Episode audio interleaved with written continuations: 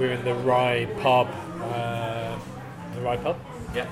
And where is the, The rye? Rye. Where is the rye? It, it's, it's in Peckham, just uh, just opposite Peckham Rye Park. It's lovely, It's a lovely, lovely place. lovely leafy place. It's a lovely leafy place, and we highly recommend it. And uh, we mention it in the hope that we will eventually be given a discount on booze uh, or food stuff. Wouldn't that be special? discount booze. Right. Uh, right, Richard. Going to ask you the two questions. I'm going to start with, the, start with number one. Go, put me on, put And, me uh, on the and, spot. I'll, and I'll be a bit questioning. I'll be a bit. Uh, I'll, I won't be a bit questioning. Go on, go on. Go on, try. Uh, right. Okay. Go. That, good. that could be edited out. No, That's no, no, it's fine. I, I, you know what? What's going to happen? I edit out like ninety percent, ninety percent of this shit. I, I only pull out like the old little quote. So, uh, the first question is somebody who might be listening to this that doesn't know you, you've never met. Uh, how would you describe yourself? Aside from uh, devastatingly handsome, charming, and witty, but, and also disturbing and creepy, maybe. Uh, how would I describe myself? Do you really, what you really mean there is perhaps what am I into? Not necessarily. Um, it, it could Yeah. be. That's certainly an aspect of it, isn't it? How Go on. What, what are you into? Uh, I'm into. I'm into several things. Some of them probably not for this recording, but uh, one of them is uh, I enjoy. Uh, I enjoy creating fiction. Uh, when I say that, I mean mostly it's it's just cerebral. It's just when I'm walking along and I just think about an idea for film or an idea for TV show, an idea for game, or whatever like that. I like. I live in fictional worlds. That's where I. I I'm far happier inhabiting fictions of my own creation than the real world. Um, yeah, I suppose that's how I would define myself. Really, It's Right. like- Yeah. Great. Okay. So. Uh, in- there's probably a, uh, maybe not. There's, I was about to say there's probably more to me than that. that perhaps there isn't. Perhaps there's less. But then, if, if we just say, ima- imagine it was the, um, imagine it, it was an introduction to like, say it was ra- say this was Radio Four. and It's not Radio Four. And we were doing like, I'm a games designer. Uh, I've, I've designed games, two of them commercially, many of them non-commercially. But uh, I have, I, uh, and that's one of the things I like. It's one of the things I like about fiction, uh, particularly about game design, is because uh, one of the things that uh, our present society and technology level presents is the ability to uh, is the is interactivity. And so previously when people created fiction they were very much that wasn't me screaming. it's one of my fans. It's, uh, previously when people created fiction uh, they were obviously you know, fiction I suppose ultimately historically derived from oral storytelling uh, from primitive societies and this obviously evolved through Greek drama uh, and Greeks can be considered the uh, forefathers of modern civilization in many respects and this built up and, and you know obviously when film came about it was considered to be uh, uh, kind of novel, not even an art form, this novel thing where people combine different art forms together. Um, you know, like performing arts and sound and whatever.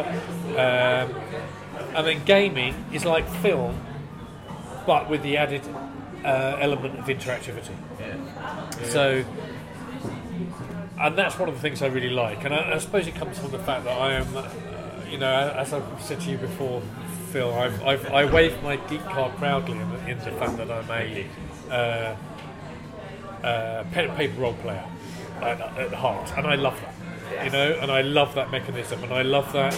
One of the one of the most enjoyable, some of the most enjoyable times I've ever had is when I've created a world and had a, a, pe- a group of people around the table that have so bought into that world they are no longer themselves and they are just responding as the characters they are playing in a fiction I've created, in a situation I've you know presented to them, Yeah. and they are just in a reaction to that basis.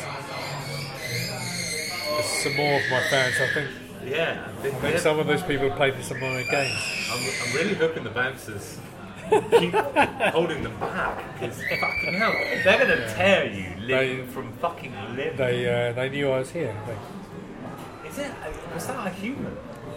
I think that might be. Actually, I'm playing a lot of Dying Light at the moment, and that could have been one of the undead that I've been slaying a lot of. But anyway, Okay, so, So- you, you describe yourself as a, uh, a gamer and a, a creator of games. Um, I also describe myself as being quite inventive because, you know, I know I know how that how wanky that sounds, but I do come up with some ideas that are nothing to do with gaming, nothing to do with fiction.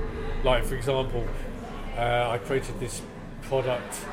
Uh, oh, created. I've conceived of a product um, which is essentially a, a mobile uh, a, a car immobilizer using mobile phone technology. Which is uh, I, don't, I don't think I've explained no, no. this to Are you. you, allowed, are you allowed to Probably. I, more, do, you, do you know? I probably shouldn't say too much Is more this about TM? it. This is, Is an idea somebody could steal? Uh, yeah, yeah. This is definitely, uh, yeah. This is probably we should sign an Yeah, uh, NDA bit. Yeah. So anyway, this is something I'm going to pursue in a different area. Yeah. But it's nothing to do with fiction. It's just uh, technology used in a different area. Because I suppose the other another word I'd use to describe myself, really sounding wanky, is a futurist. Because I I like one of the things I like doing is conceiving of the next echelons of technology and also how they would adjust society. So that's you know that's that's one of the things, and I, and I suppose that, I suppose some of what I think about is, and I, I guess what you think about to a certain extent defines you as a person. And one of the things I, some of the things I think about are uh, how to change society. Right. Well, that that sounds like a a pretty good segue into question number two. So, question number two is um, what excites you about the next seven years? Or what what uh, what make, when you think about the next seven years? What sort of things make you feel most excited? Okay, two things. Well, firstly, Same. I'm restricted with the seven year thing. Yeah, I know, I know. I, I, I tend to go way beyond that. But I suppose broadly, uh, there are two areas that I'd focus on there. One is technology. I'm a big fan of just technology, technology in general. Technology is, uh, is what's defined us uh, as a species, quite, quite honestly, because even the other allegedly intelligent species on the planet, like dolphins, Oh, I thought you were going to talk about. no, this is fine. what, what were you going to No, no, I was going to say something offensive. Say it. okay. Uh, that's interesting. We'll come to that later, maybe. You see, Um, uh, I have the power of editing. so I can just edit that out. Sorry. Um, so, uh, technology, yes. Uh, as. So- so there's two things. I'm doing my intro. p- technology and political activism are two things I'm interested in. Uh, the political activism takes a very anti-establishment stance with me, as you will know because Yeah. I know you well.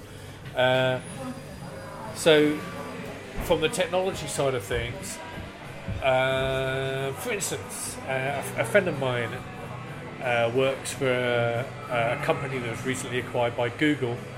You, uh, that's into machine learning. Are you allowed to say the name? Because I know. I possibly yes. Maybe, maybe we shouldn't say the name. I'll say the name. You can edit There it out. was If a fucking, fucking article about them Wired this month. is there really? Yeah, yeah. Okay, so the last article I read about them, the the, the company's DeepMind, uh, and I'm, a very very good friend of the, uh, and maybe it's one of his fans over here. Yeah. A very good friend of the CTO for DeepMind. Uh, I also know the founder of the company, Demis Hassabis, who's probably well. He's the guy Well in the article doing all the kind of very moody photo shoot stuff. He's like that, Demis. He's, he's, It's very, it's very um, throws a bit of an aside. Yeah, yeah. Okay. cut out, obviously, 'cause I'm- The other thing is uh, what I thought was so uh, DeepMind was established three or four years ago, uh, four years ago, um, doing machine learning stuff. Uh, my friend was brought on board as their CTO, and I've obviously not had any out of under NDA discussions with him, Yeah. of course, but the sort of discussions uh, I have had with him are very interesting, and it's very interesting considering Google's approach because they've. Uh, I could, my my information could be slightly out of date here, but to my knowledge, they've acquired nine machine learn, uh, learning companies and three robotics companies in the last three years. So there's a massive trend for Google to uh, develop in this area, which is which is very interesting. I think Google's something fundamentally interesting. So, so why, why why is that exciting? We're thinking about the next seven years. Why why do you find that exciting? Well, okay, seven years again, difficult to constrain to seven years. But if you're talking about seven years for that technology, I suppose you're talking about uh, personal um, and society automation. So not the sort of automation where big factories are taken over by robots and people lose their jobs, but the sort of uh, uh, automation like Nest, which I believe is also acquired by Google. So the kind of home auto- automation stuff, and the, like the Tesla company that developed that power wall, which enables you to a certain extent get off the grid, Yeah. uh, the electricity grid, which again, I, I guess, uh, also shows my interest in political activism to a certain extent. But yeah, so what excites me about machine learning and robotics uh, essentially can be Philip K. Dick and uh, Asimov novels. So, what you're talking about there, there's a dichotomy, which is why I've used those two, author, two authors in, uh, purposefully, because you're talking about in one in one range a, a kind of utopic view and a dystopia in the other view. The big threat with automation and machine learning is, of course, artificial intelligence, and you start getting Blade Runner, Terminator kind of scenarios. Uh, unfortunately, Terminator is very much a fiction because if it was to go down that route, you'd really be talking about. I mean, uh, sorry, you're talking about the singularity to a certain extent, right? So, the singularity for people who don't know the singularity, I don't know if other people or guests on this of no, talked no. about singularity. Nobody's talked about singularity yet. So, singularity. Kurzweil. Yep. Yeah. Yeah. So No, he's employed by Google. That's right. Well, there, there's there's it. So you've got a guy who basically, I believe, he pretty much came up with the term the singularity. He did. Well, yeah. Him and uh, Vernor Vinge. So Ray Kurzweil, uh, this chap's pretty much uh, fifty percent at least attributed to the creation of the term the singularity. And for people who don't know the term the singularity, it's that point in time in which. Um, technology reaches a point, or particularly machine learning reaches a point where, uh, or one definition of it at least, is that it can start, computers and artificial intelligences can start reproducing themselves um, at a higher level than they they themselves are at, and of course at that point, we as human species lose control of the ability to predict what's going to happen after that Yeah, no, singularity. it's they, they can improve upon their own program. Yeah. Um, and uh, so I think the, the, key, the key key tenet of um, Kurzweil's interpretation, at least anyway, is exponential development. It, with any kind of exponential curve, can't predict beyond the horizon. And that's the point I was about to say. It's the predictability. Yeah. I mean, previously we've had the ability to of say, in the next seven years, this is likely to be the case. This is likely to be the case, we'll have this kind of level of technology and what have you. As soon as you get the singularity, we cannot predict beyond that, Yeah. which which which obviously opens up a, a grey area, and if and, and, and with by definition, uh, and so with unpredictability, you have this situation where you've got fifty percent. You, you can only go with a with a uh, binary response to that, which which is basically it's either going to be good or bad. If it's good, you can start embracing it for use, for want of a better um, uh, concept. Iain Banks' culture is a good idea of how machines can support organic life and humans or humanoids. Yeah. So this is where machines, uh, in, in Iain Banks' culture novels, um, the machines, the minds as they're called, which are completely artificially intelligent machines, far smarter than anything the, the organics actually, you know, the evolved beings uh, possess, organically evolved beings possess. Um, and they they run everything, they control everything, but they still allow the organic species and the, the humanoid species to actually do what they do best. And this is one of the things. And, and Kurt Vonnegut came out with a great phrase about this, which is. Um, we were put on this earth to fart around and don't let anyone else tell you any different. So basically, it's, it's kind of things like one of the things I really hope for machine learning is that it would give us an opportunity just to enjoy, enjoy ourselves and enjoy the technology and enjoy all the wonderment that you know entails because we've got some great opportunities there. You know, And what, uh, just to sort of bring it back to the seven year time frame. Now, I know, so Kurzweil, he says uh, strong AI, so not so gen- general AI. Yeah. Not not um, uh, AI that can do computational tasks better than a human okay. being, but sure. almost, almost self-aware AI. Thanks so for bringing me back to the original question. So, so it's either called strong AI or general AI or yeah, there's all sorts of terms for. But with a seven-year time frame, so, so cur- Kurzweil, just so we get this out, and then we'll right back to you. I'm going to edit me out. Uh, so Kurzweil says uh, strong AI. His prediction is 2029. So that's in a year we now. 2015. 2015. So that's 14 years. 14 years. So the, the time frame we're talking about half that. It's half. Well, it's interesting you talk about strong AI because, and also going back to the uh, the original stuff, or the stuff I was talking about, DeepMind and uh, Google's acquisition of that.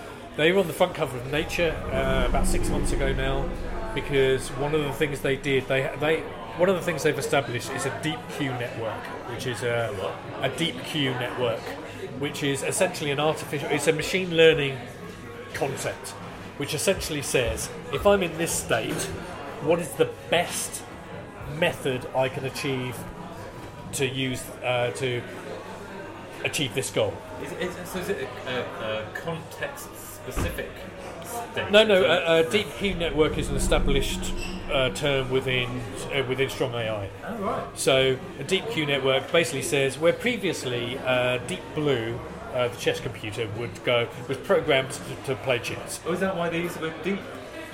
Uh, I don't know if it's, it's, uh, it it does my own Q. I, I don't know to be honest with you. It's fine, it's fine. What I'll do is I'll insert at this point probably the sound of a one of those Duracell bunnies that goes. Yeah. So, uh, so deep Q network is different from previous um capabilities in in AI in the fact that it, rather than it being programmed, it basically is observes a set of parameters, and when it observes a set of parameters, it's then given a target goal, and it says if I'm in this state, how accurate am I at performing this goal? If I'm in this state, how accurate am I performing that goal? And so it then chooses the state. Okay, so it has a, a degree of self-awareness. Well, Uh, so it, it, yeah. it's, it's a bit like strategy. I, I am in so strategy is I need to get from or any any kind of direction human behaviour. I am in state A and I need to get to state B. Yeah, What do I know about state A? precisely. And it does it all by observance. This, this, this is this is the reason why DeepMind were on the cover of uh, Nature six months ago. I why they got their the, whole Wired magazine is all about uh, AI and DeepMind are a big feature. Yeah, well, so it's like Demis was uh, considered to be like the third, third most important person in London or something after this thing. I mean, so it's significant Exactly. stuff. Until this podcast. because uh, so basically what they achieved, which is I think is absolutely fascinating, and it's not just fascinating; it's incredibly important. Is the fact that what they achieved is they created an artificial environment for this deep Q network to observe human players of uh, classic video games. So they played, uh, I think it was something, it was, it was something like 40, 46, 47 Sega games, like Pong and blah blah blah, whatever. Um, and this deep Q network observed a human playing the game and saw the mechanisms of the game, saw the how the human interacted with the game, and what score the human got, stuff like that.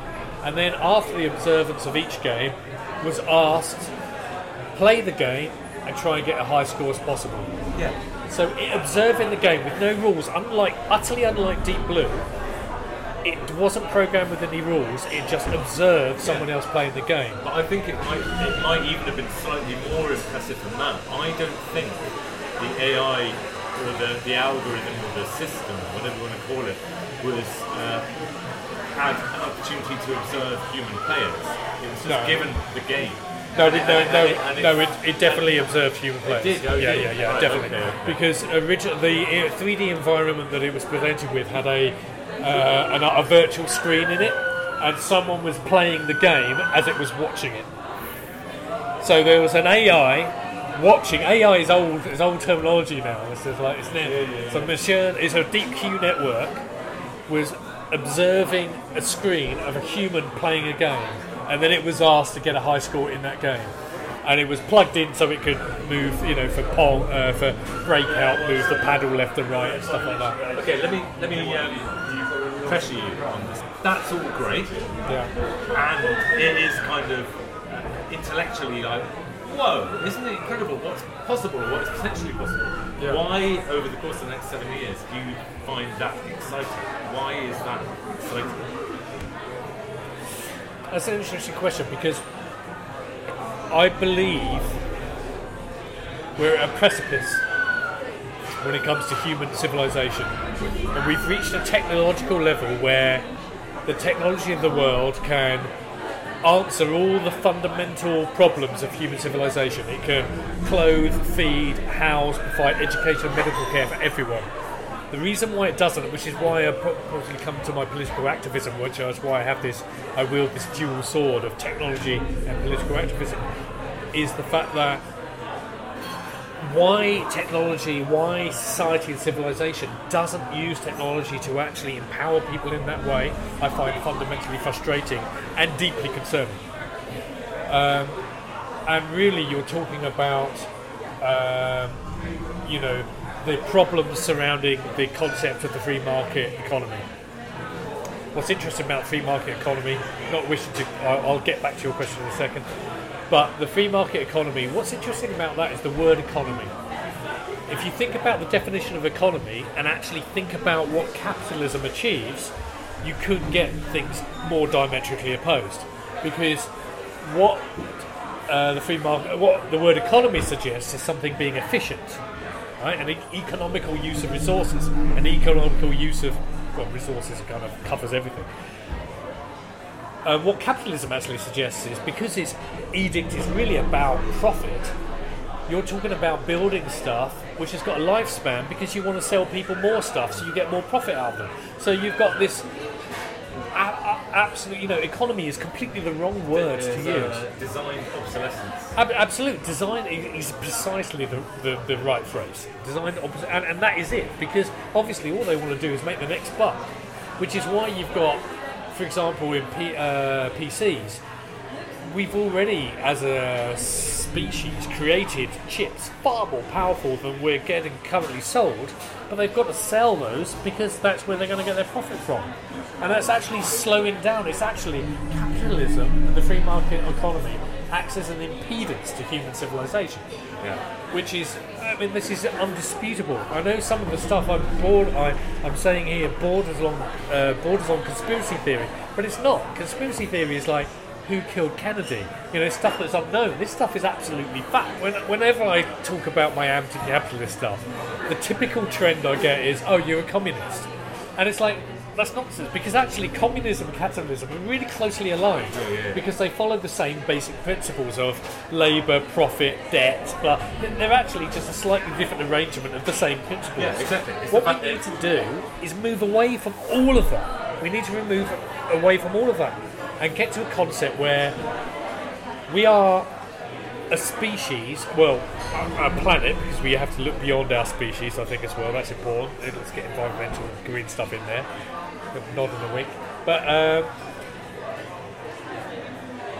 what's important as us as a civilization is the fact that I think capitalism it was a necessary step along the road of human evolution, but it's really, really high time we looked at changing that scenario. And to go back to your question of what I'm looking forward to in the next seven years is I don't think we'll actually see the shift I want to see in the seven years in terms of a complete de- deconstruction of the free market economy, but hopefully we will start seeing the inroads and the presentation and people taken seriously an alternative construct. Because whenever people talk about the decline of the monetary system, they think about oh uh, the banks going bust in uh, two or three years ago, whenever it was. Right? That's, that's not what I'm talking about. The banks going bust has just been there's actually a manufactured situation by the people that control the monetary system.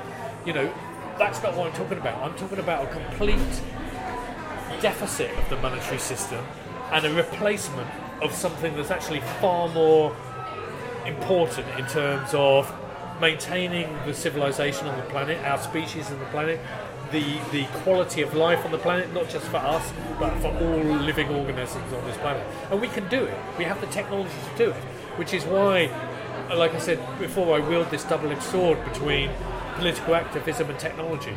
The two come hand in hand. You can't have one without the other.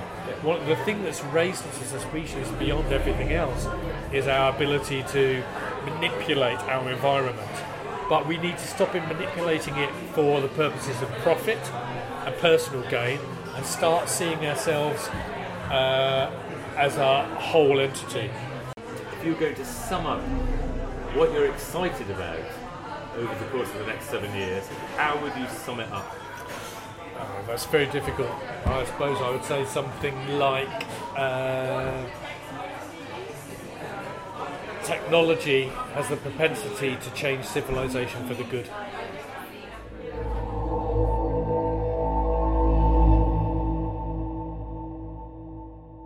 That was the magical machine.